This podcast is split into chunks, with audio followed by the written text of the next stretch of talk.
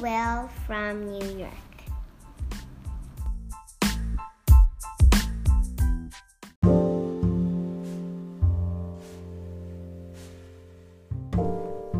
こんにちは白石さとみですポッドキャスト Be Well from New York 聞いていただいてありがとうございます今回も前回に引き続きニューヨークのハーレムでシングルマザーとして黒人のパパとの間の息子さんを育てるられている中村明さんの話です。今回は子供に肌の色の違いだとか、まあ、差別の歴史や、まあ現、現状起こっている背景を話す時のまあその親の役割だったりとかあとはですね明智さんが感じられる日本人が持っている偏見だったり、まあ、あと白人至上主義の考え方だったりっていうことをお話しいただいているのと、まあ、あと最後にはですねこの若い世代が守っているパワーというか、まあ、そのジェネレーション Z って言われる、まあ、今の子どもたちとか、まあ、10代の子たちがより多様性のある環境で育ってきていて、まあ、その人種問題に限らず環境問題だったりとか、まあ、いろんな問題に対して、ま、より敏感で平等な視点を持っているっていうことがすごく希望が持てるし、まあ、あとね私たちがその世代から学ぶことも多いんじゃないかということで、まあ、いろいろと私もすごく学びの多いあのお話をお伺いしたのでぜひ対談聞いてみてください。かんないけど、オバマさんが大統領になったことってすごく大きかったと思いますよ。で、ほら、特にミッシェルさんが高校大学って奨学金で行ってる方じゃないですか。そうなってくると、あの、奨学金で行ければ、もしかしたら私もミッシェル・オバマになれるかもしれないじゃないけど、うん、それは特にね、黒人の子とかラテン系の子には大きかったと思うし、なんかそれも秋さんも書いてらっしゃったけどやっぱりそういうねあのあの黒人の子とかヒスパニックの子で勉強ができる子だとその奨学金ね、うん、まあ、他の人種に比べてあ、まあ、アジア人なんてねやっぱり一番そういうところは、うん、まあ、数が多くて逆にね切られるぐらいの存在だけど、うん、まあ、そうね、黒人の子とかヒスパニックの子はややっぱりなんかこう奨学金もらいやすかったりとか、まあ、同じ点だだったりとかっていう話聞くんですけどただそれもやっぱりなんか手続きがね大変でっておっしゃってましたよね。かなり、まあ、か思うほど簡単じゃないっていう。いや、っていうふうなことを私が書いたら、他の友達から、いやいや、簡単だからっていうふうな話も来たんだけど、でも私の、えっ、と、経験上、いやーなんかここの書類にこれを書いて、あれを書いてみたいな、ここ、ほら、その自分のインカムの何インカムここに書いてあるから言ってて、これこうやって計算してっていうのがあって、もうそれを見た瞬間にさようなら って。なんか、なんか誰かにわも、もっとよく知ってる人にやってほしいっていうふうに私は思ったから。まあ私もそういう書類とか書くの苦手だけど、まあなんか頼んで、そういうのを仕事で、うん。そうですけどね。そう、だからやっぱりそういう人を見つけてやるんだったら、やっぱそこにもお金が発生するから、うん、そうなってくると、ねえ、うん、お金の問題っていうのはやっぱりあるんじゃないのかなって素直に、なるほど。ね、思ったんですまでにもね、うん、確かに。そう。だから、そのさっき言ったように、あの、人種の問題でやっぱり黒人とラテン系には何パーセント入れてとか、はい、ね、アジア人何パーセント、白人何パーセントっていうふうにやってると、うん、白人とアジア人の子がすごく点数がいいのに点数の低い黒人とかラテンの子が入っちゃってか、それは、あの、ね、公平じゃないっていうふうな話とかもあるじゃないですか。うん、そういう議論もありますよ。でも私はね、やっぱりそのなんか多様性は絶対持ってないから、うん、まあ特に、ね、そうやっていい高校行って大学行ってそのき、まあ、会社でね CEO になったりとかボードメンバーになったりとかっていうのってやっぱり最低限その同じ例えば黒人がアメリカでね15%占めてるんだったらうんうん、なくてもその人数はやっぱり入れないといけないと思う。そこはしょうがないですよね。そのあのまあ、うちもねやっぱアジア人の子だからそうそう例えばそのハーバードでアジア人が差別されてるとか、また面でなんか、まあ、自分の子供がねそれで、まあ、ま毎日ねその自分の立場でってなったらまあそう思う気持ちはわかるんですけどただそれでね99%しゃ白人とアジア人でいいのかって言ったら絶対そんなことないもんね。それはなんか、ここはなんかか大学とか企業はややっていかなきゃいけない。今回のことでもね、やっぱり、例えばナイキとかアディダスだって、あれだけスポーツ選手で、なんかね、エンドースメントでビジネスが大きくなってっていうのがありながら、アディダスなんて黒人のね、ボードメンバー一人もいないとか、ナイキに至っても一人だったり二人だったりとかってなってくると、やっぱりもっとこう、あの、そういうね、あの、で、そういう位置に、地位につける、うん。いろんなヒスパニックの人もそうだし黒人の人もそうだしやっぱそうそういう人たちをやっぱり、ね、社会でなんかこう育てていかなきゃいけないみたいなのは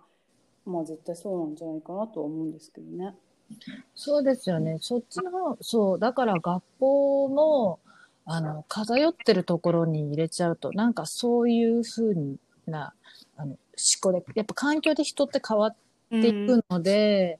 そういうふうにはなってはしまうでしょうね。で、うちの子が今転校した学校はまだ良かったんですけど、転校する前の中学校はどっちかっていうと、その、まあ、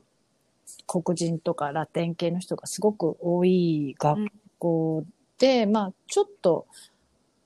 まあ、あまり学力もない子も入ってきたりとかもしていたので、そうなってくると、うちの子は勉強したくても、その、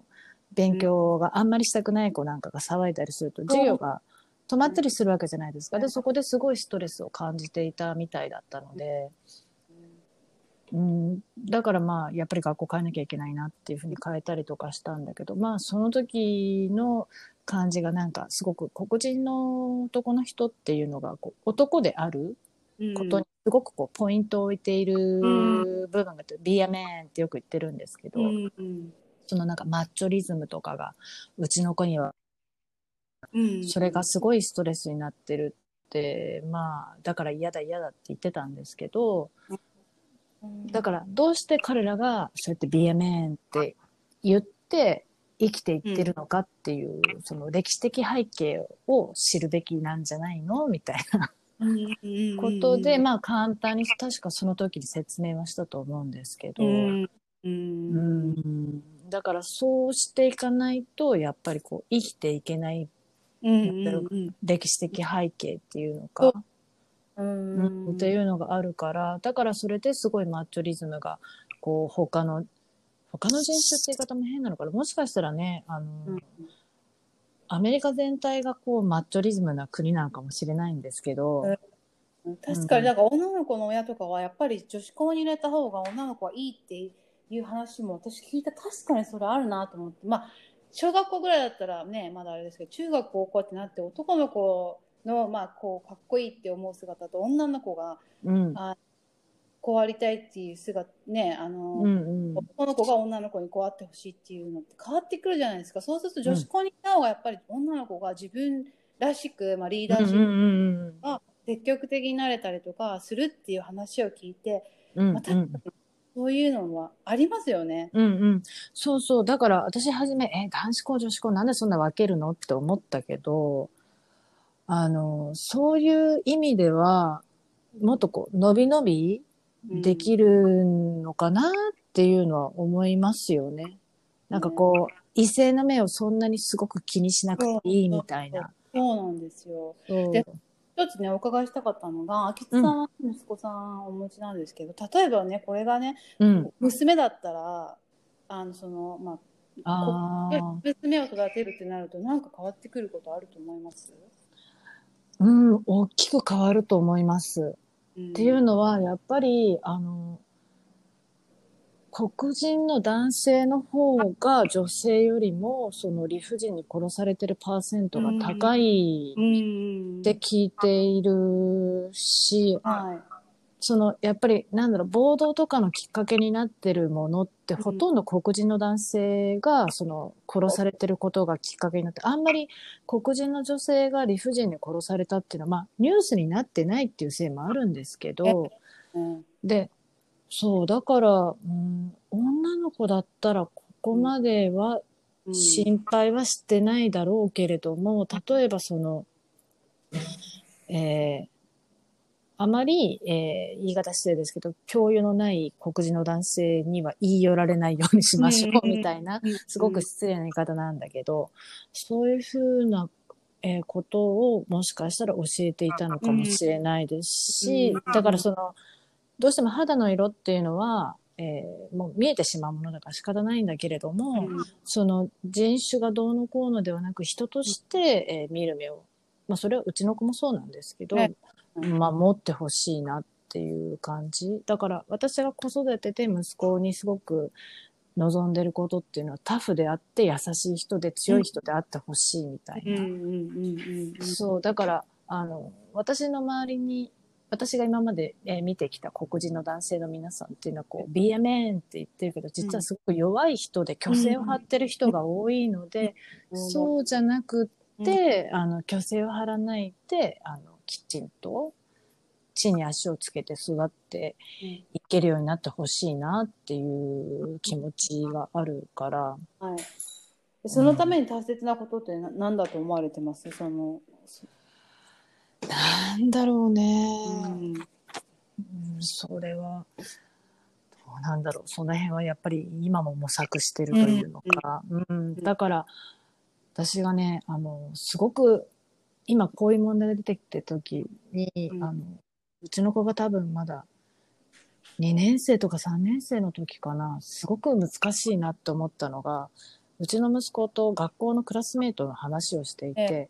誰々っていう子がいるじ、いる、例えばまあ、あの、アンドリュー君っていう子がいるとするじゃないではいすか。はで、アンドリュー君がまあ白人のえ金髪のえ男の子だったら、いはいああ、あの白人の子ねってつい親が言っちゃうじゃないですか。はいうん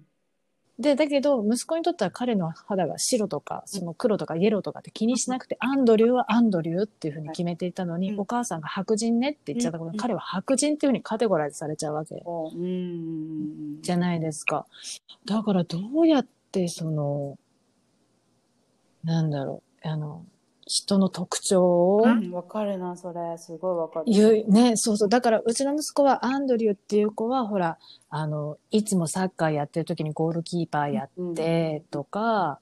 お母さんがちょっとこういう洋服着てる人みたいな、そうんうん。の肌の色のことではあんまり言わないんですよ。まあ、髪の毛の色では言ったりとかするかもしれないけど、だから今でも、わかる。子供の方がこそそうですよね。そう、だからその、そこに気にしないで説明してくるけど、親の方が、ああ、わかったわかった。いつもこう髪の毛がドレッドヘアにしてる子でしょとか、ちょっと、ちょっと肌が茶色い子だよねって、親の方がカテゴライズしちゃうじゃないですか。だから私その時にどう、どういうふうに伝えればいいんだろうっていうのをすごく悩んだ。そうですよねだから思い出私も幼稚園の時にぐらいから話し始めたけどただその幼稚園の時にそのマーチン・ルーサー・ジュニアとかローサ・パークの本をね初めて読んだ時う。んうちの娘は自分がその白人の友達と違うっていうことをその前で知らなくてですごいびっくりしたんですよ。え、うんうんうん。じゃああの子と違うの？って言って。でその、うんうん。まあそのね、昔そういう差別があったっていう話した時に、まあ、でもその時代だったら、まあ、私たちもねそう差別されてるからうんうん。言われるね、人たちだからね。って言ってえ？私の肌ってあの子とじゃああの子はあの子は？っていう話になって、うん。ね、だけどまあそれを知らずに物心ついて自分がこうアジア人だったりとか、まあ、その例えばそのなんで他の子たちの価値観でははは金髪の方が綺麗とか白いうんうん。肌がね、白い方がいいとかっていうふうになった時に気づくよりはうんだから難しいですよ、そういうのをこうき知らせなくちゃいけないんだけど知らせなくちゃいけないっていうか、まあ、違うっていうことをね自分はうんうんうん。日本人であって。うんでうんそういうことを話さなきゃいけないけれど、だからといってそこばっかり意識する問題ではないし、だけどそのやっぱ娘が言ってたのも、え、なんでその肌の色が黒いって、そのブラック・ライブスマターの時に立ってだけで、そうやってその警察にね、そうやってなんていうの、あの、疑われなくちゃいけないのとか、その not fair みたいな話にね、なった時、やっぱ 小さい時の方が、それってなんでって本当肌の色が違うっていうだけでどうしてっていう、まあ、話になるわけで、うん。ちとやっぱりの時に話しておいた方がいいとは思うんですけど、でもそこでやっぱ意識するっていう部分もあるしね、なんか、うん娘が行ったのってびっくりしたのは、その地下鉄乗った時に、地下鉄の、あの、あの、工事してたんですね。うんうんここで働いてる人って色がなんかこうダークな人が多いよねって言ってあれってなんかやっぱりそう働いてそこの下の方ってなんかそういう黒黒いものが多いからそうなるのっていうふうに聞かれてなんか今までは意識してなんかその話をした途端にやっぱりいろんなほら目につき始めるうんうんうんうんっていうことはねやっぱりあるあるし難しいですよね。うん、そうですね。だから、あの、ノートにも書いたけど、多分3年生ぐらいの時に、うちの子が、お母さん僕の肌は黒なの？っうん。て言った時に、うん。もっと早い時期に来るかなと思ったら、その時に来たから、一体何が起きたんだろうって思ったし、うんで、だから、そね、その時にお母さんはじゃあ白い人なのって言って、うん。いや、お母さんはイエローだよって言ったら、イエローっていう概念がなかったんですよね、その時まで。だから、世の中は黒か白しかないみたいな。そこにイエロー、イエロースキンがあるっていうのが知らないっていうところでまたすごく驚いてるっていうのが、うーん、だからアメリカのその教育の方法のね、こともあるだろうし、うーん、なんだろうって思うし、で、うーん、だから、そう、すごく難しい問題ですよね。で、なんか、最近、えっ、と、何でしたっけ ?1968 年ぐらいにエリオット先生っていう方がやった授業のビデオが結構回ってるの知っています？目の色、あの、白人の子供に白人の先生が教える授業なんですけど、ブルーアイと、えーブラウンアイの子供たちがいるじゃないですか、白人でも。はいで、その、差別されるっていうことがどういうことかわからないから、じゃあ今からこうしましょうって、今日はブラウンアイの人が、すごく、あの、頭が良くて、かし、ね、偉い子供で、お外に行っても、え5分間、うんブラウンアイの子よりも遊べます。うんうんうんで、あの、遊具も使っていいです。で、ブラウンアイの子はもうダメね、本当にバカな子ね、みたいな形でやるんですよ。で、ブラウンアイの子は襟巻きをつけましょう、みたいなうんうんうんうん感じで。うんで、えーで、翌日は反対にしたのかな？うん今度は、ブルーアイの子がね、いいって言って実はそうでもないんですよ。ブラウンアイの方がいい子なのよって。うんあ素晴らしい子でブルーアイの子はもうダメな子なんですって。全く同じことを逆に出談するんですよ。はそれで、最後の日に、あの、どういうふうな死になったかっていうのを子供たちに話し合わせて、だから肌の色でね、人のことをこう差別するの、区別することはいいことなの。ノー、そんなことありません、みたいな。うんうんうんうんうん。あ、それでもいいかもしれない。うん、すごいすごいいい、あの、授業でした。うーん。だから人間ってほら、同じ肌の色でも目の色が違うからって分けると、こんなにも、うんうんあの、優越感が出てきちゃって、それ、ブルー、今まではブルーアイだったのにダメって言われたらもうブルーアイである自分が嫌になって劣等感を歌うっていう。でも翌日に逆転させたらまた違う気持ちになってるっていうのがうん、うんうんうん。すごい人の心理って、本当ですね。うん、すごいなって思うから。だから、やっぱり、あの、自分ごとにしないとわからないことってすごく多いですし、で、それをどうやって自分ごとにするかっていうのも難しいと思うんですよね。うんそうどうそれをどうすればいいのかなっていうのをやっぱり知りたい、あのもっと大きいレベルで例えばその、ね、警察のユニオンのシシステムを変えるとかそういうのはまあ絶対大切として個人レベルでどうやって、本当におっしゃってたみたいに私すごい印象に残っているのがアッパーイーストとかウエストに住んでるね白人の女性の娘さんがね黒人の男性と結婚したんですって。で、小さい頃によくからずっとアパートに遊びに来ててでうんうん。ちっちゃい子はやっぱりみんな可愛いからドアマンも住んでる人も、うんうん。ある時からやっぱすごい警戒されるようになって、でそのうん、でそれで気づか気がついたっていうそのあのどれだけねそのでやっぱりその女性も自分の孫がそういう立場になってみないとうん、わかるやっぱそういうそれぐらいのなんかこう自分のこととしてうん。とまあまあ、私アジア人の場合はもちろんねアジア人として受ける差別っていうのはあるんですけどだけどやっぱ今回のことで改めて感じたのはその黒人の人が感じている差別っていうのはもう身の危険があるわけじゃないですかその警察からね扱いとか。それって本当この間もねオプラのねポッドキャスト聞いてたんですけど、うん、その肌の色っていうだけでその身の危険を感じるとか、そうやって育たなきゃいけないってすごいこう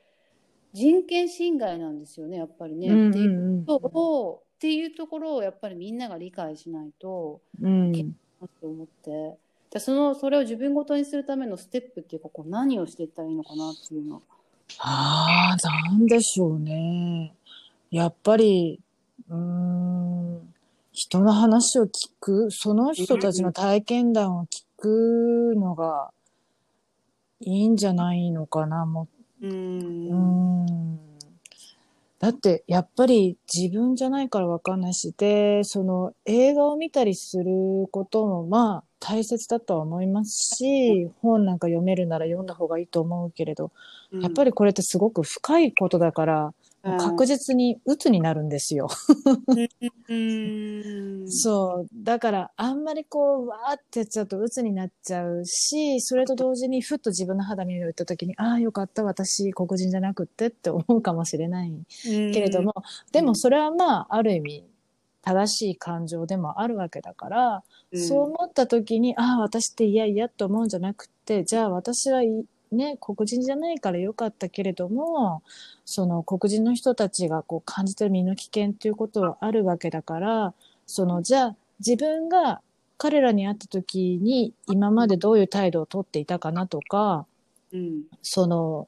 まあ、闇雲に、まあ、びっくりしないっていうのもおかしな言い方だけど、その、人として、自分と同じような人としてもっとリスペクトするっていう心がけをしていく以外はもうないんじゃないのかな。うん。だって私も正直言ってハーレムに引っ越ししてきて、あの、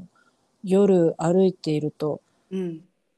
み、本当まあ目が慣れて、今はまあ平気ですけど、やっぱ慣れないとみんな本当真っ黒に見えるわけじゃないですか。で、彼らも寒くなるこう、フードかぶって、黒いジャケットに黒のフードで黒いキャップかぶってると本当全身真っ黒でびっくりしますから、うん。それはもう、だからそれで驚かないでとか怖がらないでっていうのは無理なのはもうよくわかる話なので、うん。だけど、その、やっぱり、当たり前だけど、私たちと同じ人じゃないですか。うんはいで、私たちが何かをするんじゃないかっていうふうに疑うと、その疑いっていうのは相手に伝わりますよね。ええで、その伝わった気持ちってすごく不快になるのはうんうんわかるじゃないですか。だって自分も何もしてないのにこう疑われたら、え、なんで私のことを疑うのってやっぱり不快な気持ちになるから、それはまあ、お互い様だから、そういう、うん、気持ちを、ね、なるべくなくすっていうのか。うんうんまあ、もちろんほら、ニューヨークですし、変な人もたくさんいるし、警戒はしなきゃいけないんだけれども、そのなんだろう、必要以上に、例えば、あの人が黒人だからっていうことで、その黒人フィルターをかけて、うんよりなんか警戒するのは、うんやっぱり違うんじゃないのかなっていうふうには思いますけれども。うんで、うん。あとやっぱり、その、変な人っていう方も変ですけど、ちょっとこう、ドラッグやって、うんうん。ちょっと怪しくなってる人っていうのは明らかに違うから。そうそう。まあそれは私も思ってたんですよ。でそれうん。結局でもどの人種だって白人だってねそうやうってん。ドラッグやって、そそれってやっぱりわかるしだからそれうん。を肌の色で判断ししないっていうのはまあ当然の、まあ、ことだうんうんそのうん、そのドドラッグやってたりとかねやっぱりちょっとあの精神的にあの、うんちょちょっとそう病んでる人っていうのはやっぱり関わ関わりたくないけれど、うんうん。それはやっぱり黒人に限らず日本人だってね白人だってう思う。ん。うんですよね。だから、なんだろう。多分、あの、世界全体的に白人至上主義っていうのがあると思うんですよね。うん、私なんかその秋津さんの読んでて日本人の人でもちょっと発言でえって思われることあるってねいうふうにうん。日本でもかまあアジアもそうだ確実にあるじゃないですかうんうんでそそれってやっぱりなんか逆にそういう教育を受けてない分なこうたちが悪いなって思うこと思われることあります？その誤解っていうかなんかこう偏見みたいなものうーん、どうでしょうかね。だからほら、日本、日本だとやっぱり、えっと、美白主義っていうのがあるじゃないですか。で、なんだっけ、えっと、その、し白い肌が七難隠すみたいな形で言われていたし、その日焼けは敵みたいな形ですごく言われてるし、うん。やっぱりそういう、なんだろう、あの、雑誌なんか読んでても、そのヨーロッパのなんか、ファッションがかっこいいみたいな形で、やっぱ私たち知らないで洗脳されてきてるじゃないですか。で、で、日本国民っていうのはすごく優秀だみたいな形で、やっぱりこう多様性をあえて閉じてる部分っていうのもすごくあるから、うん。うん、今更多様性をどうのこうのって言われても、ね、なかなか難しいんじゃないのかしら、うん。とは思うし、うんうん、あとやっぱほら出る杭は打つ 国民性ええじゃないのかなとは思いますけどね。だから私もすごい息苦しかったし、うん。なんかちょっとでもこうね、ステップアウトじゃないけど、ちょっとしちゃうとなんで列は乱してんのみたいな形でこう、うん。足並み揃えていくっていうところに、うん。まあ美徳を感じてる国民性だとは思っているから、だからその、みんなができることができないっていうところで、なんか、差別じゃないけど、区別をする、ううん。ん、ところは大きいんじゃないのかなと思いますけどね。でうん、その、私がニューヨークで、まあ子供を産んで、その白人の方と結婚してる日本人の人と話をしてると、なんかこう、白人と結婚したことによって自分のランクが上がってる風に思われてる方が、うん。まあたくさんいて、うん。こう、会話をしていても、うん。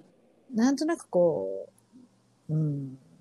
なんだろう、えー、黒人なんだ。で、例えば、例えばですよ、その私の結婚した人が、どっかの銀行の、まあ結構上の方のランクであったりとか、大学の教授やっているみたいな、その肩書きがあったらまた見る目が違ったと思うんですよ。ええだけどそうじゃなくて、普通に働いてる人っうんていうと、へーみたいな。うんなんかそこでも私の方がランク上みたいな。うんなんか感じがあったりとか、それは一体何なんだろうな、みたいな。うんそういう意味では本当に今の運動はそうじゃないだろうっていうことがすごくうん。進められていて、いろんなことが不公平だっうんていうふうなのをもっと若い子と子たちが言い出しているから、うん。今までとは違う形になるんじゃないのかなと。なんか変わりそうですよね、本当にね。うん、私は希望を持ってて、うん。なんかあの、今、アメリカのベストセラートップ5って結構その、あ、白人のなんか本のは、うんね、白人がいかにレイシストかみたいな、そういう本がすごく売れてるんですよね、今。ねうん、やっぱりみんな、え、もしかして私気づかないけど、うん。差別してたとか、そういうね、疑問を持ち始めてるっていうだけでもね。うん。そうで、なんか、あと、読んでる白人のお母さんが読むきっかけになったのが、うん娘さんに言われたからだっていうのもあるらしいんですよ。えなんて言われたんですか？いや、その発言はレイシストだよって。ああ、そうなんだ。そう、そう、娘に言われて初めてショックを受けて、えー、って思って読んでる人がいるのが多いっていう話を聞いて、えだからやっぱり子供の方があまりそういうこと気にしてない。うんうんだから、親からもそういうふうにもちろん言われて育ってきたでしょうけど、うん今はソーシャルネットワークのおかげで横のつながりとかも多い、大きいから、うんうん自分でもね、昔だってその親の言ってることとか、うん。えーテレビの言ってることしかうん。それ、それだけでしか情報は得られなかったことが、そうじゃなくて自分のね、コミュニティでコミュニケーション友達の中でもこういろんな、こういうのがあって、私の実家はこうだよ、昔はこうだよっていう、うんなんかいろんな人の話を聞けるようになったから、それ大きいます。うん。うん、今だからそ、子供たちが一番その多様性がの中で育ってるって言いますもんね。だからこそやっぱりそのそう自、然にもう小さい頃から自然に違いとか受け入れてるし、まあそのね学校でもやっぱりその、歴史とか文化の話とかいろんなね違う国のするするようになってるからあれはすごくいいですよね、もうちっちゃい頃からそれが普通ってうん。思えるものね。そう、だからそういうところに通ってる子供たちが今、ね、すごく育ってきているから、うん、確かに。うん、だから、いや、変わるんじゃないのかなとは。うんうんうん。うん、あの、その、本当にまだ着地点が全然見えないし、この運動がいつ終わるのかも全然見えないんだけど、うんまあ多分、終わら、あの、その、マーチングはだんだん少なくなるかもしれないけれども、もしかしたら、でもなんかこう、細く長く、太く長く、うん。なんだろう、なんかこう、ソーシャルネットワーク上で、うん。こういうイベントがある、こういうイベントがあるって多分その、うん。ずーっとやっていくんじゃないのかなって思いますよ。うん。息子さん興味持ってます？そのプロテストとか。いや、うちはもうやりたくないって、うん行かないって。あ、多分そのコロナのせいの、せいもあるのかなっうん。て思うけれども、うんうん、あんまり今は触れてほしくないって思っているのかもしれないですね。うん多分、うんうん。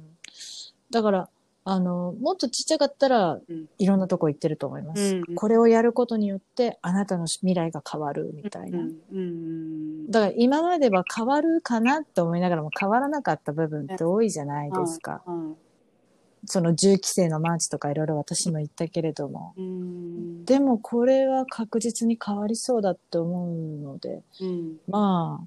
うん、いつかどれかに、ね、その若者ばっかりがいるところとかに一緒に参加してみたいなとは、ううんん。ちょっと思ったりもするし、うん。そうですね。なんか若い人たちがやっぱりすごい関心持って動いてるっていうのはすごい希望を持てますよね。うん、すごく持ってます。うんうんうん。で、これはもう本当人種を問わずに、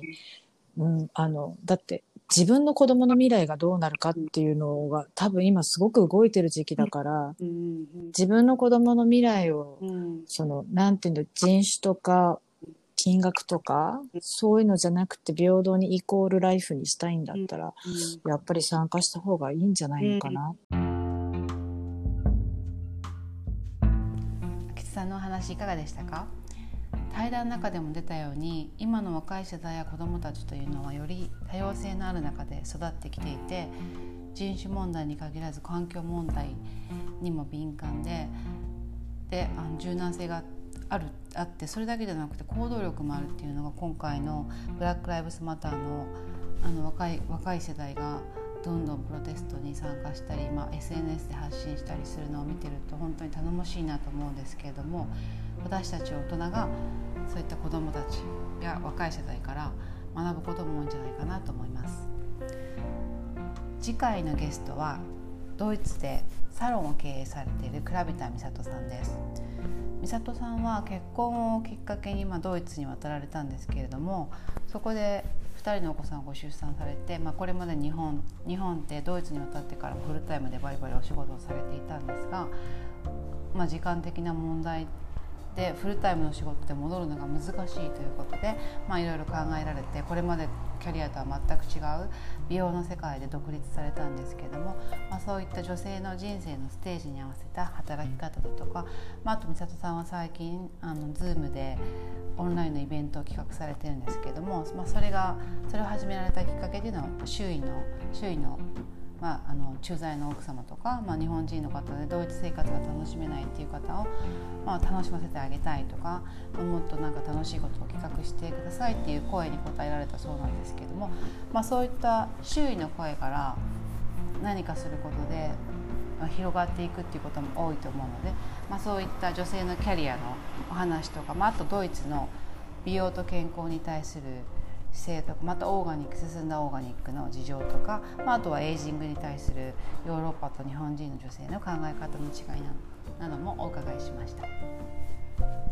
また来週お会いしましょう。聞いてくださってありがとうございます。良い1週間をお過ごしください。